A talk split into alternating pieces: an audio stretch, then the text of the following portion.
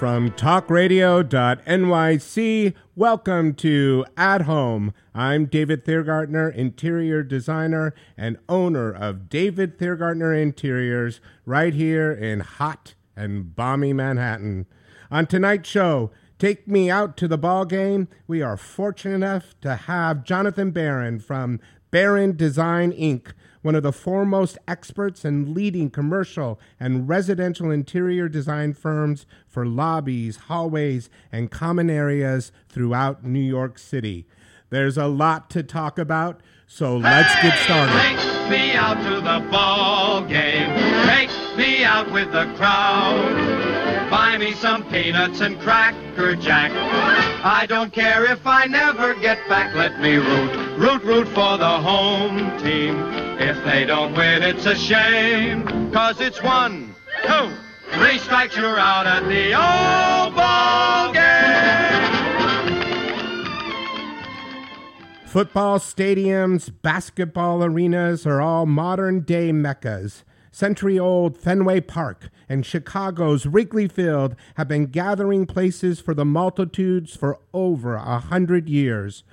Former Red Sox pitcher Bill Lee referred to Boston's Fenway Park as a shrine. My dad grew up a few blocks away from Wrigley Field. The Cubs back in the day were known for playing day games.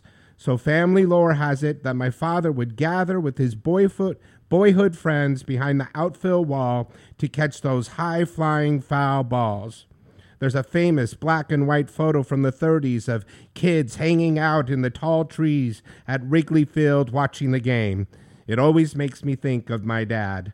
And of course, we have Yankee Stadium, the pride of New York, a limestone monument to baseball, to civic worship and gathering. The new Yankee Stadium is made from 11,000 pieces of Indiana limestone. The letters of Yankee Stadium are proudly and deeply chiseled into the stone and illuminated with gold leaf above the main gate into this modern day cathedral. Once inside this magnificent stadium, the Great Hall crosses through gates four and six.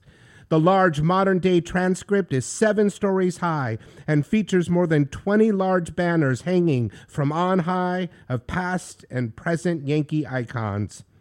Today's modern stadiums are just the best and easiest examples of monuments to our civic pride. But for over thousands of years, Every city in the Western world poured all of their wealth, natural resources, artistic vision, civic pride, and faith in God into building cathedrals and churches and creating the cultural center of the town, the visual symbol of prosperity and pride, the monument to what the city and the people who inhabit it are capable of. But cathedrals and stadiums aren't the only example of gathering places and community pride. In Boston, the Common has been a gathering place for over 350 years. It's the oldest city park in the United States. George Washington and John Adams celebrated our nation's independence there. During World War II, Victory Gardens sprouted out all throughout the Common. Boston Common continues to be a stage for free speech and public assembly. During the 20th century, anti Vietnam War and civil rights rallies were held there, including one led by Martin Luther King Jr.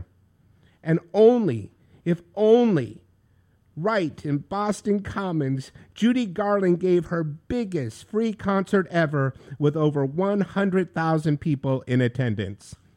In 2016, it was the staging ground for the Women's March, and every December, the Jingle Bell Charity Run starts right there in the cultural center of Boston. In our new age of mass communication and state of the art technology, our public spaces are more important than ever before. With our ears plugged and our faces buried deep in our phones, meeting places, marketplaces, and connection places are at the forefront of design thinking, architectural renewal, and urban planning. The art of creating great spaces, great public spaces, as if they are the living rooms of our city. The ability to combine city architecture with new ideas of common gathering spaces creates the most beautiful urban environments in which to live. Urban spaces, urban places have the potential to help express a life of richness and new tradition and act as a setting for the beautiful urban life to grow. In New York, believe it or not, Central Park receives 30 million visitors a year. But our new park, the outstanding, from the ground up, community led Highline Park, estimated that approximately 300 people would visit it in its first year. All of that planning and forethought was off just a bit. That number turned out to be 1.3 million people. And as the High Line expanded in 2011 and 2014, those visitor numbers continued to climb. In 2015, get this 7.6 million people visited the High Line, nearly six times the number of visitors in the first year. The Highline Park is a great example of urban design, landscape architecture, and civil engineering.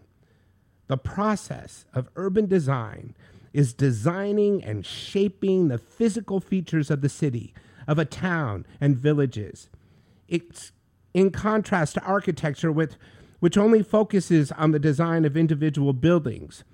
Urban design deals with the larger scale of groups of buildings, streets and public spaces, common areas, whole neighborhoods and districts, and even, in some cases, entire cities with the goal, the one goal of making urban areas functional, attractive, and sustainable for everyone. Urban design's primary focus is making a connection between the people and places, movement and urban form, nature and built fabric, all at the same time drawing together the many strands of placemaking, environmental stewardship, social equality, and economic viability into the creation of places of distinct beauty and community identity. And one of the most important economic aspects of the larger impact of urban design is that it draws numerous professions together, deploying the resources and skills needed to bring the vision to life. As New Yorkers, we are incredibly fortunate to have so many public spaces around us. From our magnificent past, we have public spaces such as the Great Hall, the majestic main entry of the Metropolitan Museum of Art. The Met was founded in 1870 by a group of American citizens, businessmen, and financiers, as well as leading artists and thinkers of the day. They wanted to create a museum to bring art and art education to the American people. But in turn, almost 150 years later, they created one of the most significant public spaces in the country, if not the world. The New York Public Library on 42nd Street, that famous reading room, is a majestic 78 feet wide by 297 feet long, with a 52 foot high ceiling. The room is lined with thousands of reference books on open shelves, lit by massive windows and grand chandeliers, and furnished with solid oak tables classic sturdy chairs, and brass lamps. But the library has always been more than the books and its scholarship. During the Great Depression, out of work New Yorkers gathered there to use the library to improve their lot in life and search for new jobs. Today, the libraries are better equipped than ever to serve as vital research and community centers for future generations. And we can't speak of magnificent public spaces in New York City without mentioning Grand Central Station. New York's train stations are all about travel, but Grand Central doesn't just help you reach your destination, it is your destination. Grand Central is a unique urban space, majestic yet approachable, decorative yet functional. For over a century, New Yorkers have used Grand Central as their town commons, a beloved gathering places for shared experience and important events. Oh, and on the other places that matter, matter, urban living right on the street, the very modest basketball courts at West 4th Street in Greenwich Village, Greenwich Village, known as the Cages, the West 4th basketball courts draw people and athletes from around the world. We have wonderful community places like the waterfall at Small Green Acres Park on East 51st Street. And more recently, we've added an ingenious, interactive, game filled public space for children and family at Teardrop Park in lower Manhattan near the old World Trade Center. To meet the demands of urban living and city dwelling, urban design draws numerous professions together landscape architect, cultural studies, civil engineering, and municipal planners. Together, together creating a vision for the future, for the environment, and for the health and well being of their citizens. And just before we speak to Jonathan Barron about his work in common areas and apartment building lobbies, places where people gather and meet each other, I want to tell you this that I spent a wonderful weekend on Cape Cod with dear old friends. Provincetown is a tremendous example of a place where the human spirit is freed, where people want to be together to share the beach and the sunset, walking up and down Commerce Street, saying hi to friends, and going out to dinner.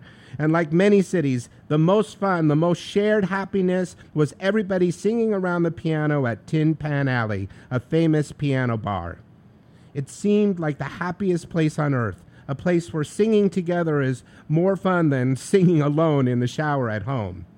As I sat and watched, listened to all kinds of voices singing their hearts out, I couldn't help but think that if urban design is about people gathering, fellowship, common experiences, shared living, camaraderie, and pure joyfulness in our shared places and surroundings, then you can't get much better than a group sing along at a piano bar. My guest this week, Jonathan Barron, and I will discuss interior design of common spaces throughout New York. We are going to talk about design process and the best way to deal with an, an apartment building subcommittee, group approvals, and interactive design. I personally want Jonathan to give me his insights on product durability, and I'm anxious to exchange design ideas and learn all about what's in his secret design toolbox. This is At Home. I'm David Thiergartner, and we'll be piano. back in two I minutes. Piano. I love to hear somebody play upon a piano, a grand piano. It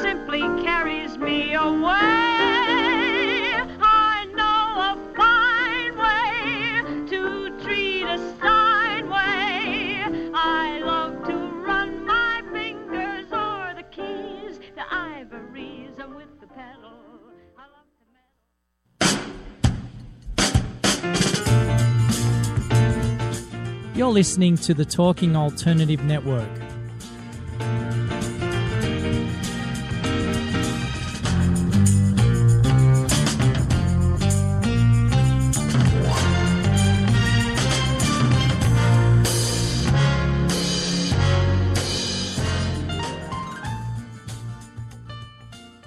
You're listening to the Talking Alternative Network.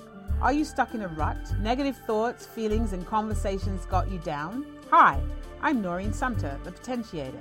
Tune in every Tuesday at 9 to 10 p.m. Eastern Time and listen for new ideas on my show, Beyond Potential Live Life Your Way, on talkradio.nyc. Who do you want to connect with? Are you an entrepreneur or intrapreneur looking to build your following? Welcome to our show. Follow Me Friday with Joan. and Priya Tune in every Friday at noon Eastern. on talkradio.nyc. We're, your digital connectors. Woo woo!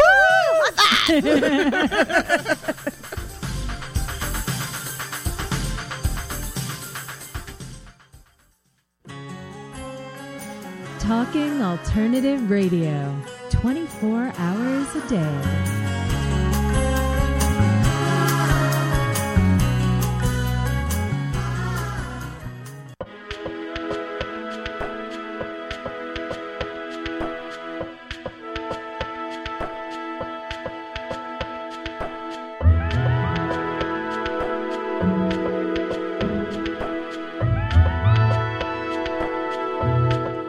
Jonathan, welcome to At Home. Hey, David. Well, thank you so much for having me. It's wonderful to be here. I'm so happy that you're here with us. You know, I start each and every interview with the same question. And that question is what is your meaning of beauty? And more specifically, what is beautiful in your own home? Ah, let's see. What is my meaning of beauty? Beauty. Uh, it's a very personal, my meaning of beauty. Well, actually, I'll never forget when I was a student at Pratt Institute in, in a master's program in industrial design, and we worked to create a project strictly from these particular shapes and forms. It was the essence of all of, of Pratt Institute's design formula that was brought over from the Bauhaus. So we were only allowed to use rectilinear shapes, cardboard shapes. And when 30 students put together those cardboard shapes to create that one single object, sure enough, one of them was the most beautiful. So beauty will arise. It is something very personal, and there is a collective consciousness that does occur from looking at beauty. And all mankind needs beauty. It's- Absolutely. It's, an expression of ourselves. Yep, and that's why we talk about it here. It's important to me. I have looked for it my whole life, and we're going to expand and discuss it as long as we possibly can. Oh, of course, we're going to discuss as much as we like about it. So tell us what what what is inside your home that you just love and you think is so beautiful. Is there something specific that you just gravitate Well, towards? let me tell you and our listeners all about my home in New York City. I live in a 42 foot by 12 foot wide rectilinear box with Rectilinear 11 foot ceilings. just like the Bauhaus. hmm And and it and, and it's on Seventh Avenue, and and and in that rectilinear box, there's also a little connected five by seven bathroom. And what I did was when I got this apartment, is I brought the floors down to the original concrete and painted the walls pure white, and that pure white rectilinear box is beautiful to me, where I'm able to create both interior design and art and create my life. Fantastic. We just talked a couple weeks ago to a guest about color, and I have a White House too. A White House, which is something we're going to talk about later, but a White House too for that reason that I needed something calming and a place to relax my mind instead of being at the office or working constantly with other projects and other materials and colors around me. And when I got home, I wanted it to be something else. So that's interesting. We have other things in common mm-hmm. besides that in our age and the mm-hmm. decades of work uh, in the interior design trade. You're about 30 years, did you say? I'm, mm-hmm. I'm my company's 26 years old at this point. How how did you get started? Not necessarily as a professional, but in your life. How did you know that you had a direction towards uh, design and more specifically interior design? I'll be very succinct about this. I'm very clear on it. What happened was when I was born, it was 1959, and my mother lived in the Bronx with her mother, and she was pregnant. It was March 15th, 1959. It was a snowy morning, and they traveled to the obstetrician in Manhattan, and they came down Fifth Avenue. And in 1959, the Guggenheim Museum was under construction. And also, the Cadillac, the famous Cadillac with the fins, was just introduced. And my mother wore big Dior sungla- big Dior prescription glasses. And their first, my parents' first apartment was was in the Queens, and it had windows all around. And she hired an interior decorator and designer who I, I'm still friends with this woman today. And I can tell you every object in that apartment as if it was just yesterday. Wow. So I was a boy that when I grew up, I was not really interested in football and baseball, but I could tell you everything about Christian Dior, Pierre Cardin, Halston. I could tell you how Pierre Cardin got started, Ralph Lauren got started. I'm all about design and art. And that was just the way I saw the world. Well, I love that because I'm always interested in how creative people become aware of themselves. And you answered that question just perfectly, right? I mean, it was a part of who you were from your very beginning. I think that would be true for me as well. I've tried to describe it as uh, my family furniture store or certain aspects of my life that gravitate that I gravitated towards. But really, it's always fascinating that creative people from the very beginning have a sense of what they're interested in and how they want to live their life. I was acknowledged by my parents for the way I matched my pants to my shirt. This was very, very important to them. My father was in the fashion industry, so it was concern. And I remember, like in the the second grade, I was the first to wear um, flared pants. And this was in New Orleans, Louisiana, where I grew up. And again, New Orleans plays a big role for me as well. It's such a rich city of, of architectural character and style and fashion, food and music. And that was just a hothouse for me to grow and be connected to beauty and art. Oh, that's fantastic. Yeah, New Orleans would be exactly that. So, were there certain things that led you more towards interior design other than the objects in the room but like were you pushing furniture around? Or for me i got known as the kid who you know would get ready for the neighbor's party or uh, who did the christmas arrangements across the street that kind of a thing. Was there anything like Yeah, that, oh, that yeah. yeah, yeah, oh, yeah, definitely much, much more. So, um, my mother in that apartment in Queens, she had this bar, and she bought the this mastic material and pebbles to put on the front of the bar to decorate the front of the bar, and I helped her with that. And we're talking about I was like three or four years old, Yep. and and then later in life, back in New Orleans, you know, the first thing a first grader does for their in first grade as an art project is you make a Mardi Gras float, and that's made from a shoebox. So you turn the shoebox upside down, and you use the lid for the back of the float, and then you decorate it with either cotton balls or or Mardi Gras beads, are all glued to it. So it was just the beginning of all of it. that is that is the best early design story I've ever heard. That's fantastic. Do you do you still have it, or do you ha- does your mom have a picture of it? No, no, Oh my god, I would love to see that. Uh, I would love to see that today. So, what is what about interior design that today fascinates you? Today, what fascinates me about Still interior today, design, thirty years later. 30, 30 years later. Well, living in New York City, we get to see skyscrapers being built in overnight. Like in a year's time, they build skyscrapers. So out of my apartment window, I watched Hudson Yards and I watched six towers just grow up out of the ground. I'd wake up in the morning and I said, were those there yesterday? And so I'm constantly looking at buildings and the shape of new buildings that are going up and how they can figure out a different way to make that building look different than the next building. But of course, there's also the the architecture, the the old architecture of New York. Um, I visited a building today where I'm being called upon for my services, and this building was built in World War just after World War II. So we're out of the Art Deco period, and we're in the modern period, and it had drawn up the architect of that of that of, for that building drew upon classicism.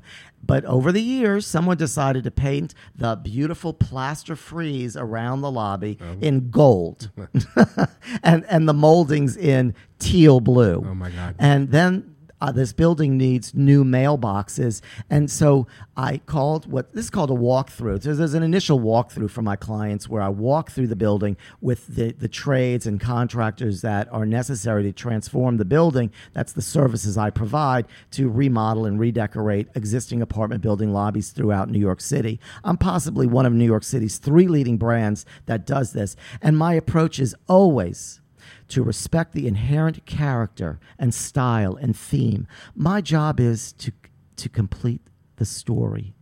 And so the mailbox ma- the mailbox dealer, the, the building needs new mailboxes. There's 82 mailboxes in the building. And and he wanted this idea to put them in the lobby. And I had to share with him that it was my responsibility to protect the building's lobby and to protect my clients that those big mailboxes that are required by the United States Postal Service today, they're oversized, they're 17 inches deep and 15 inches wide and 4 inches high. They're bigger than they have been in the past and they're required by United States Postal Code. He wanted to put them in the lobby. I said, no, That's not happening. We're going to figure out another way to do this to discreetly place the buildings, apartment building uh, mailboxes in the proper place. So you're still fascinated by the jigsaw puzzle of it all. Oh, yeah. The sort of the the how to make the moving parts fit together and work to to allow the best possible focus and vision when you walk into the into the building correct Oh, I yes. mean, but that is your main motivation um, on how you design and how you go forward in setting up a project Yes, and it's the first thing I want my clients to understand is the economics, I call it. So that's why we have the walkthrough because before we start on anything, I'm going to be able to tell them my design solution and the cost of this design solution in an itemized menu of what needs to be done. So it's the economics and the functionality of the building. So in this case, there's the mailboxes. That's a, a vital, important function for the couple of hundred people that live in this building.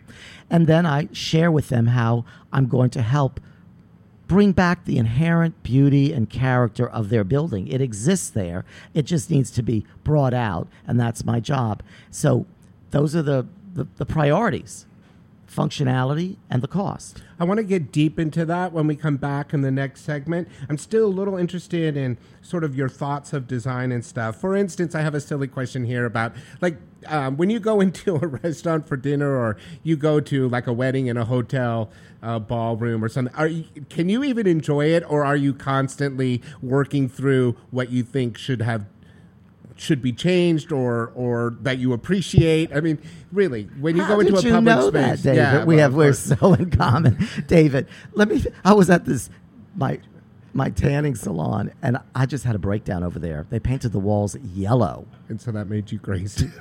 it's so funny. Now, listen, just before we go, what about like for me? I always wanted to do the Oval Office at the White House. Right? Is there any kind of fast, um, you know, f- fantasy that you've ever had? Because I always wanted not just to be able to be in the room and, you know, know that room well, like somebody who designed it, but um, what about you? Did you ever have like, was there any sort of special place that you've ever wanted to design that you haven't been able to? David, I'm touched by that question because David, I'm I had the I, this was it, like to design apartment building lobbies in New York. Well, David, that was it for me. really, Yeah, that's so cool. I and you're doing it. I got my dream. Wow, I'm jealous of you. We're talking to Jonathan Barron from Barron Design Inc. You can follow Jonathan on Instagram at Barron underscore on underscore design. Always have trouble with the underscore. and on Twitter at Jonathan Barron. So much easier than that. This is At Home, and we'll be back in two minutes. Thank you. I, I wanna be in the room where it happens, the room where it happens. I wanna be in the room where it happens, the room where it happens. I wanna be in the room where it happens. I, I wanna be in the room where it happens.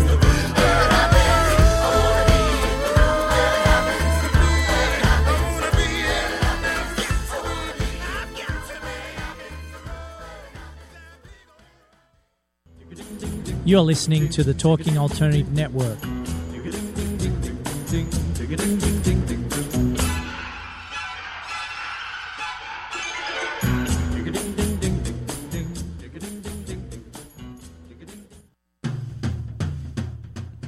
Are you into comics, movies, and pop culture at large?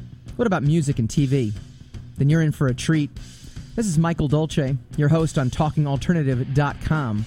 I've been professionally writing comic books, screenplays, and music articles for almost 15 years. Catch my show, Secrets of the Sire, at its new primetime slot, Wednesdays, 8 p.m. Eastern Time, and get the inside scoop on the pop culture universe you love to talk about. For more info, go to secretsofthesire.com.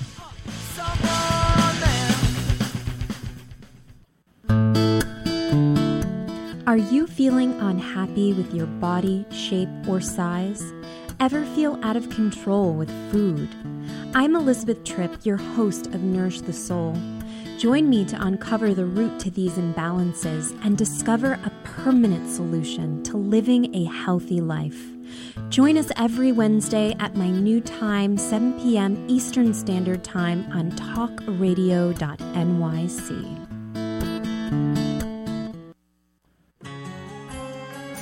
Talking Alternative Radio, 24 hours a day.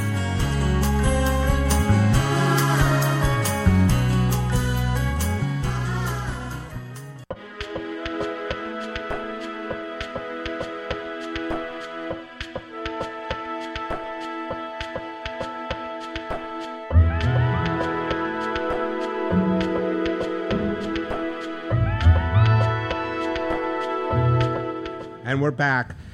Jonathan, let's talk a little bit more specifically about your projects and your work. Okay.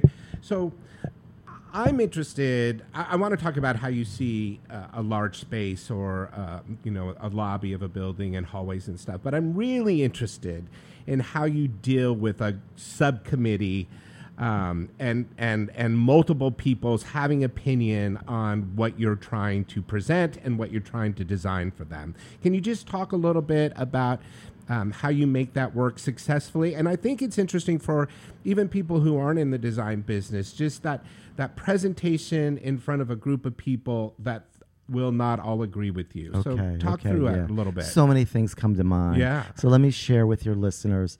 First of all, I'm comfortable with myself. I'm clear who I am in the world and what it is I'm up to in the world. And I'm clear with my own personal integrity. And my credentials are impeccable. I'm a member of the American Society of Interior Designers. I have a bachelor's degree in interior design. I've done master's work at Pratt Institute in design. I'm a member of the International Association of Interior Designers. I'm a New York State licensed interior designer. I have over 20, th- 30 years experience in interior design. I've done over 100 buildings and I've worked with hundreds of people. And I'm really clear who I am in the world and who I am for that community. And they are a community to me. And I provide them more than just interior design and a pretty color, but I'm providing them leadership in a process. So, first of all, I establish who I am and my credentials, and that I'm there for them to support them in their goals, needs, and objectives. And that I'm committed to impeccable integrity. And that means honoring their budget and what I can do for the budget I help them create because most of the time they don't know how much it's going to cost. And I'm clear on what is appropriate materials and appropriate investment for them, whether it is solution dyed looped nylon carpet and not carpet tiles for their hallways, or if it's porcelain tiles for their hall, their lobby, and if it's if it's vinyl Class A grade vinyl wall covering for their walls, if it's uh, Sherwin Williams paint that is uh, uh, approved by the government and that the proper paint for their for their doors and and metal. I'm really clear, or LED lighting that's energy efficient. So you see how I'm speaking generically. So with those generic products, uh, I'm able to provide them aesthetically what will work for their particular building. So I can continue to tell their story. What I'm known for is the rehab, the, uh, the remodeling of existing apartment buildings in New York City, as opposed to new construction. I've done new construction, and in new construction, I embrace the inherent architectural style that the architect intended, and I continue that story within the economics for that real estate developer. So that's what I do. It's about what of the service that I'm going to provide them. Not me coming in, oh, I love this color pink today, and we just got to have to use this. It's the hottest color. It's not about that, it's about them. One of the purposes of this show is to, to better design what better define what design professionals do. And you brought up several things. One, leadership, right? You're more than just a designer because you're guiding the process through completion.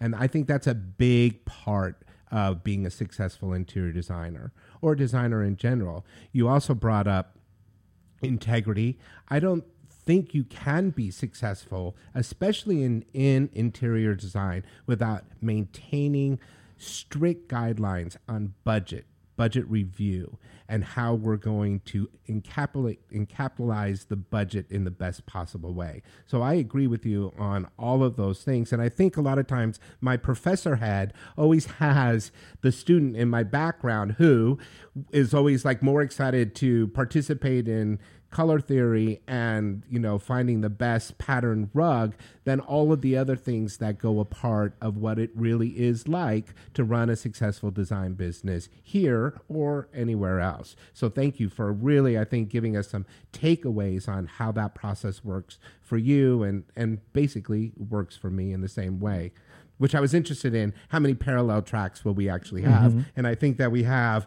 an absolute lot in common. I would like to discuss the importance of shared space before we get into lobbies and stuff like that. So, what are some of the other shared spaces in a building that you design? Uh, well, there's there there's the hallways. I mean, it's a shared space. So hallways. hallways. So you know, hallways are a space that you're moving through, just as it's a lobby. You're moving through the space. You're not reclining in the space. So you have to think about that, that people are moving through it and there are certain problems to be solved, which is where to go. So there's wayfinding systems, which is jargon for signs of the building. And the sign, a sign in a building can encapsulate the essence of the whole entire character of the building. And that is called branding, another jargon word. So signage, and then, of course, lighting. So, hallways don't necessarily need to be overlit like a kitchen or a library. You're just moving through the space. So, they can be lit appropriately for apartment buildings for for people and then there's the demographics of the building so you have demographics that can include young people teenagers or or older senior elderly people that have limited eyesight uh, abilities and younger people who have destructive abilities Right. and and and so all of that is taken to ac- in account so when i'm designing spaces i'm taking to into account the way they function so those are a couple of things i'm thinking about And you have to consider moving days, right? Baby Mm. carriages, uh, bags Mhm. of groceries and suitcases that knock up against walls or do all of that kind of damage. So that is a part of the whole in- design process for you. Mm-hmm. Yeah. Yep. Yep. Other spaces, gosh, other spaces. So in Gyms or yeah, there- there's centers. gyms. Gyms are they're being redecorated, being brought out. But it's really right now. It's a lot about mailbox rooms. Like mailbox, Mailbox rooms are the things. Real mailbox areas. Mailbox rooms. Why? Because in this era.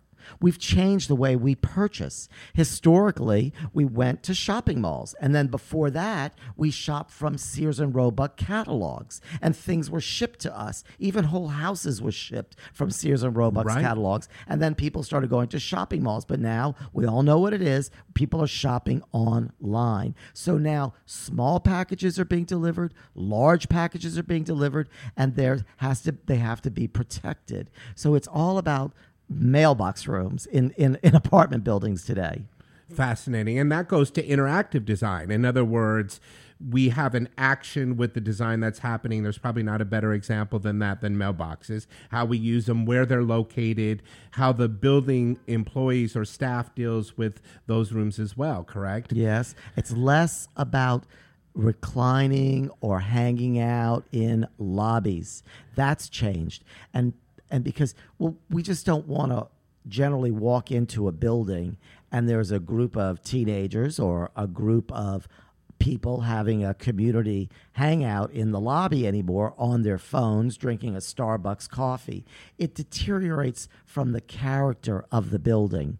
We also get real estate brokers waiting for their customers to come and they'll hang out in the lobby. So it's less about seating in the lobby. I'm using more hard surface, no backs, no arms in lobbies limited seating, just enough for someone to perch and wait for an Uber.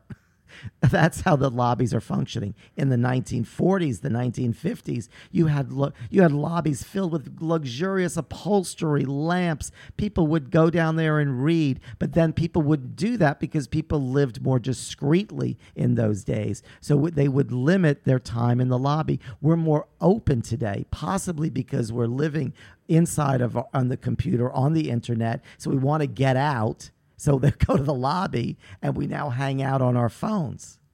It's so fascinating because if you're not from New York or if you're listening somewhere else, this grand salon concept of our lobbies and stuff was very much an identifiable trait or feature of our, the buildings An that we lived in. an amenity. And an amenity almost, right? Yeah. Yes. Your friends would come and meet you. You might go out to dinner, whatever. But your lobby represented who you are. And you're sort of saying that's kind of changing into a very purposeful and more functional. It has changed. It ha- and- and- because I'm the change maker. You're the change maker. so, in that question, then, because people aren't using lobbies that way, are they requesting it anywhere else? Roof gardens, Yes. um, Roof a place to play cards. I'm trying to guess right off the top of my head Yep. what might be important to a building and the people that live there. Are, Yep. Is that true? Yep, roof gardens are popular, but that's that's a little bit difficult in New York City. There's there's a whole engineering and structural issues, and and protect to protect the public from jumping off the off the building. But they are happening.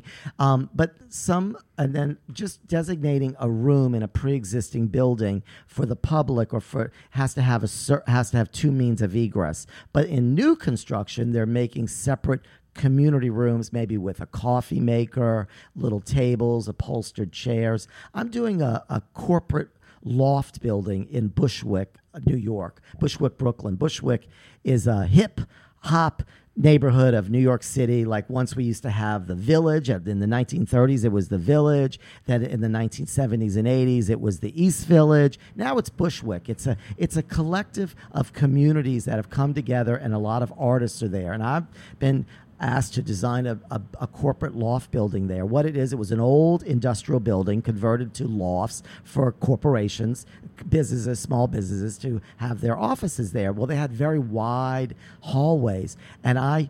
I changed the name of the building. It was called Bohack Square to B Square, and those wide hallways, a portion of it, I created them as community central areas, and I put in kitchenettes with a microwave and a coffee maker and a couple of vending machines, Fantastic. a counter, and some chairs, and some artwork, and some lighting. And so within the hallways on each floor, it's a six story building, there's a community center. Right. So people could come out of their offices with their laptop or with their phone and do some work outside.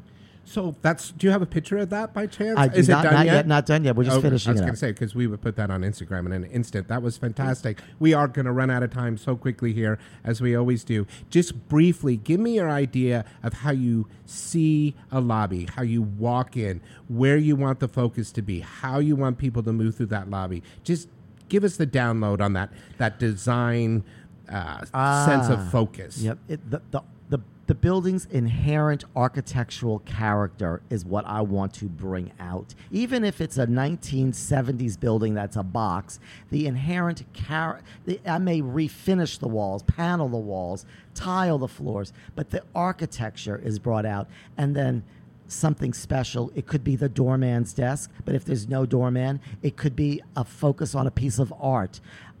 That the architecture, the inherent architecture is what's beautiful. This is fantastic, and I can't believe that we're already at the end of this uh, wonderful conversation that we're having together. I think we've only just started, and we certainly seem like that uh, that we could talk forever. So, will you do me a favor and stick around with me for the last segment? We're going to take some questions from our listeners and see if the both of us can answer them of together. Of course, I'm in. Great, terrific. This is at home. Stay tuned. You're listening to the Talking Alternative Network.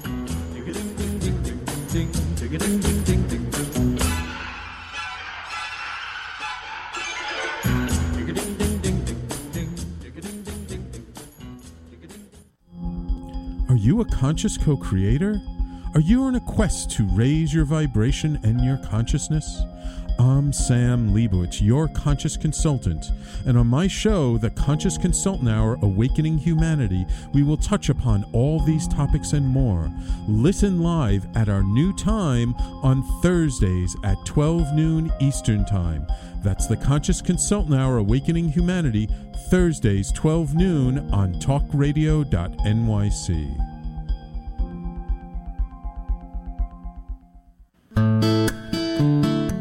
Are you feeling unhappy with your body, shape, or size? Ever feel out of control with food? I'm Elizabeth Tripp, your host of Nourish the Soul. Join me to uncover the root to these imbalances and discover a permanent solution to living a healthy life. Join us every Wednesday at my new time, 7 p.m. Eastern Standard Time on talkradio.nyc. TalkingAlternative.com.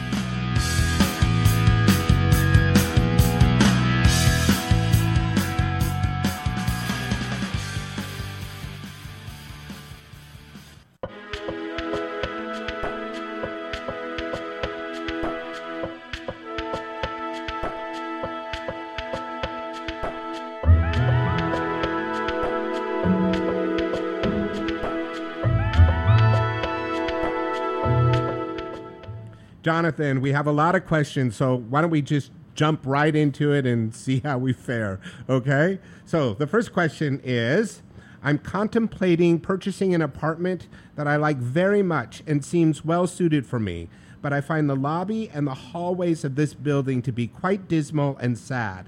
I'm having trouble making a decision. Hmm, I don't blame you.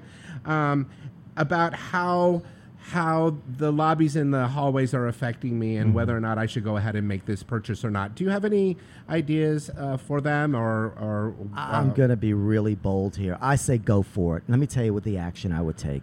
I would go for it because it's probably brought the, your particular apartment's value down, so you're going to get in on a good buy. So next, once you do buy, then start to advocate within your community to transform that lobby and hallways. You can advocate for yourself to get on the board of directors. You're now part of a community. I bought in a building just like that. The front door of the building, bam, it shut. It could almost snap your finger off. And the hallways were disgusting. It was a 1927 building, still sponsor owned in the middle of Midtown. And you know what? we did I, I advocated for it uh, and you know i'm a heavy so i'm heavy about this because of my business but i advocated for it. We did a simple make makeover and then we did the lobby over because i knew that the lobby underneath this fake sheetrock ceiling was there was a beautiful plaster lobby a domed lobby with plaster work. And you know what? We doubled my apartment's value doubled just through the renovation of the So- lobby uh, and the hallways? Yes, that's correct. And oh well, there was a little bit more to it. There were a number of, of, of what's called rent stabilized apartments in the building that were swept up off the market by one investor. So that contributed to it. But we definitely increased the property value. So you're in on something. You're going to be buying into a fixer upper. You're onto something there. Well, I love this, and that's a wonderful answer, and I'm so glad that you answered first because I'm thinking, no way. Right, I'm thinking you're going to walk through that lobby in that hallway four, five, six times a day. I know what it's like to be on a building board, and I know how long and how slow that engine actually runs, and so it could take a while for that that turnover. So maybe the right answer is you know, is this a, a lifetime purchase? Is this a purchase that you see yourself in for four or five years? Because I do think that you're right if you're going to be there for the duration, if you're going to be there for the change. But if you don't think you're going to stay around that long, then perhaps maybe you'd be better off in another apartment. That seems like a good compromise Mhm, between mhm, between mhm, the our two answers. But that was great. Yours was much more positive than mine, and I appreciate that. Here's one. Oh, I'm on the board of my building, and we've been discussing interior renovations for years and getting nowhere. How funny is that? The hamster wheel never stops spinning. Any advice how to get my building to move on their on their ideas? Absolutely, very easy. You must get down to the economics of it. So you bring in a designer, a qualified designer, and that's not an architect. An architect is to build buildings. You need a, a professional designer that's technically skilled in p- commercial interiors and particularly public spaces uh, and get to the economics. They'll provide you a written proposal, a line item written proposal of the cost to paint, wall cover, change the light fixtures, put new carpet. And get down to the economics of it. Once the board of directors understands the economics, they are fiscally responsible for the building's value, property values, and they have to form the direction it's going to go in. If that doesn't work, you could do you could start doing a petition around the building. Get it, just do a straw poll. See how many people do want it. that's what they're doing in my building right now. Fantastic. So there's a couple big takeaways from there. One, let's just talk about architect versus interior designer for a second, specifically in the designing or redesigning of lobbies and hallways and stuff like that, because I have known I have architects who have been involved with that, but I'm on your side of the fence. It's not always required if there's not big structural change happening. No.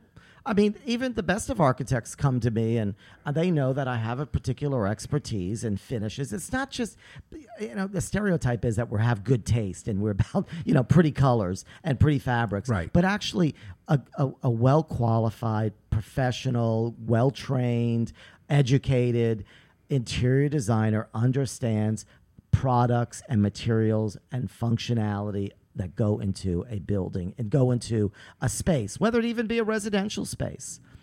Well said. Couldn't say it enough, especially on this show. The other thing that I want to talk about is that that getting stuck that that buildings uh, subcommittees do is uh, I think a big problem for a lot of reasons.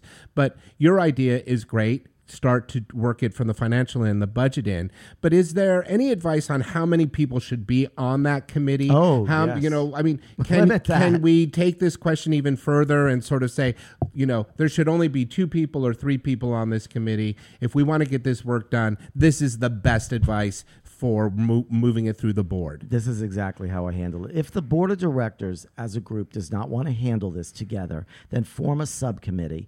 And if you feel it's necessary, bring someone from the community that's not on the board to join that committee. A board member would be on that committee. And a committee of two or three people for the initial preliminary design and planning and development of the project. Once we get to the place where we've chosen one design from that committee, bring it to the board, and have them approve that one design. And here's a biggie. Yeah. This one is I believe in the community meeting where the designer represents that one color scheme and design to the entire community.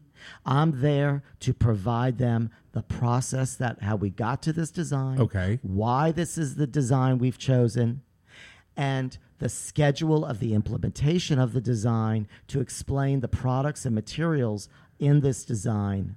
Everything, answer all of their questions except the financial aspect of the design.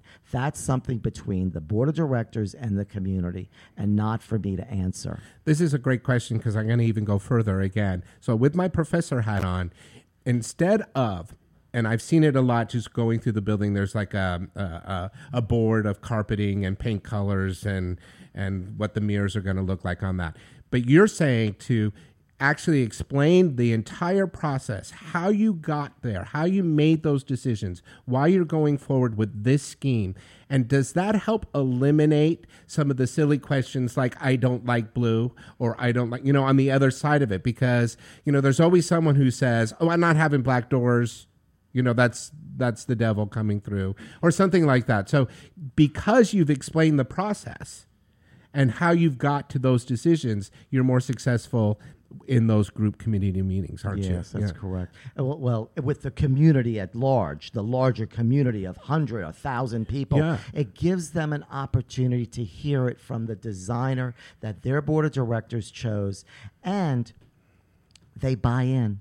They now feel a part of it. That they weren't left out. Can you imagine one day you come home and your door is painted black, like you said? I don't use a lot of black doors, by the way, everybody. I prefer really deep, rich hues. Um, hue is the is is the real name of color, and I use usually rich hues, so dark browns and and and deep, deep, uh, deep colors, because doors are going to be touched and handled, and they're going to be painted once in the next five years. Right. Perfect. Well, good. That's great. So, real quick, we have one more before we have to go. Um, my bedroom wall is behind a small laundry room, but I can hear the buzz and humming of the washer and dryer. Is there anything I can do, and what is my bu- building's responsibility to that? Yeah.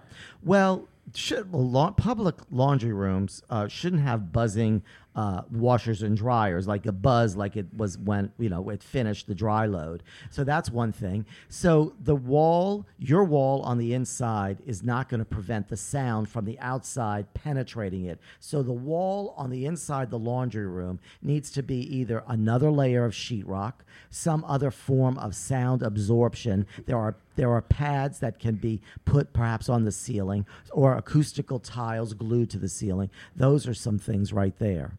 This is so wonderful. Jonathan, I can't believe that we're finished with the show. We have so much more to talk about. Do you think you'll come back and talk to me in the future? I'd love to come back again. I would love for you to. Thank so you much fun. so very much. Thank you. We're done, folks. I want to thank everybody here at talkradio.nyc, Schoolhouse Number Six Productions. I couldn't do it without you, and I wouldn't want to try. Benjamin Keegan for my wonderful music, and special thanks to my friends David and Fred for an inspiring weekend in Provincetown.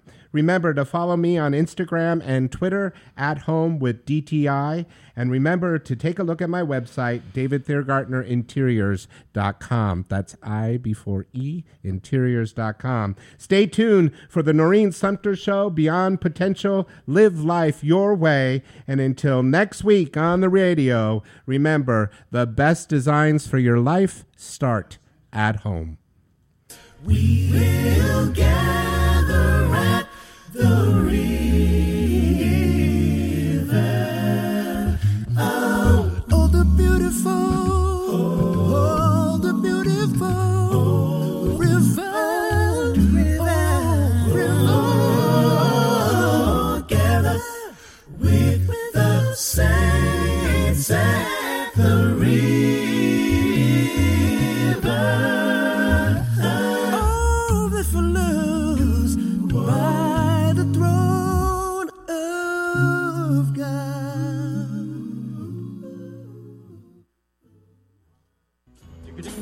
You're listening to the Talking Alternative Network.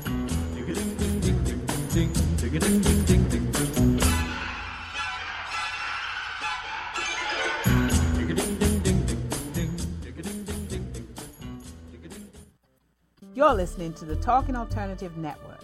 Are you stuck in a rut? Negative thoughts, feelings, and conversations got you down? Hi, I'm Noreen Sumter, the Potentiator. Tune in every Tuesday at 9 to 10 p.m. Eastern Time and listen for new ideas on my show, Beyond Potential Live Life Your Way, on talkradio.nyc. Hey, all you crazy listeners. Looking to boost your business? Why not advertise on Talking Alternative with very reasonable rates? Interested? Simply email at info at talkingalternative.com. Are you into comics, movies, and pop culture at large? What about music and TV? Then you're in for a treat. This is Michael Dolce, your host on TalkingAlternative.com. I've been professionally writing comic books, screenplays, and music articles for almost 15 years. Catch my show, Secrets of the Sire, at its new primetime slot, Wednesdays, 8 p.m. Eastern Time, and get the inside scoop on the pop culture universe you love to talk about. For more info, go to secretsofthesire.com.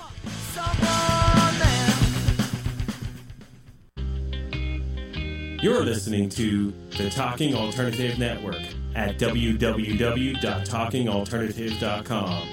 Now, broadcasting 24 hours a day. Talking Alternative. Are you a conscious co creator? Are you on a quest to raise your vibration and your consciousness? I'm Sam Leibowitz, your conscious consultant, and on my show, The Conscious Consultant Hour Awakening Humanity, we will touch upon all these topics and more. Listen live at our new time on Thursdays at 12 noon Eastern Time. That's The Conscious Consultant Hour Awakening Humanity, Thursdays 12 noon on talkradio.nyc.